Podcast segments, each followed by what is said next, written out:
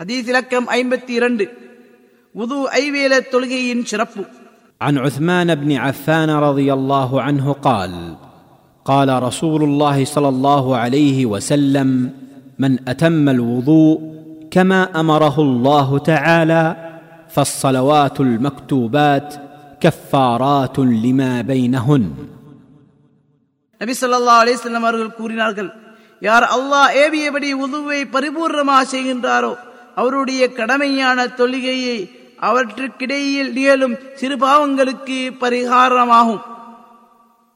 அறிவிப்பவர் உஸ்மான் ரதி அல்லாவன் ஆதாரம் முஸ்லிம்.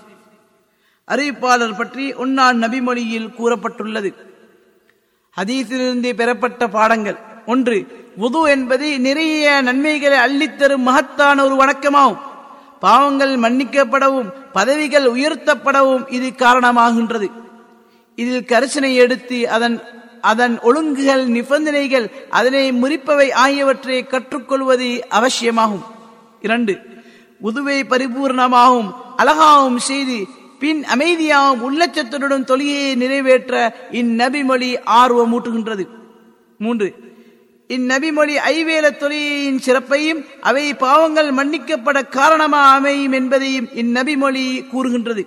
எனினும் இப்பாவ மன்னிப்பு சிறிய பாவங்களுக்கு மாத்திரமே. பெரிய பாவங்கள் உண்மையான தௌபாயின் மூலம் அதன் நிபந்தனைகளுடன் அமையும் பட்சத்தில் மன்னிக்கப்படும்.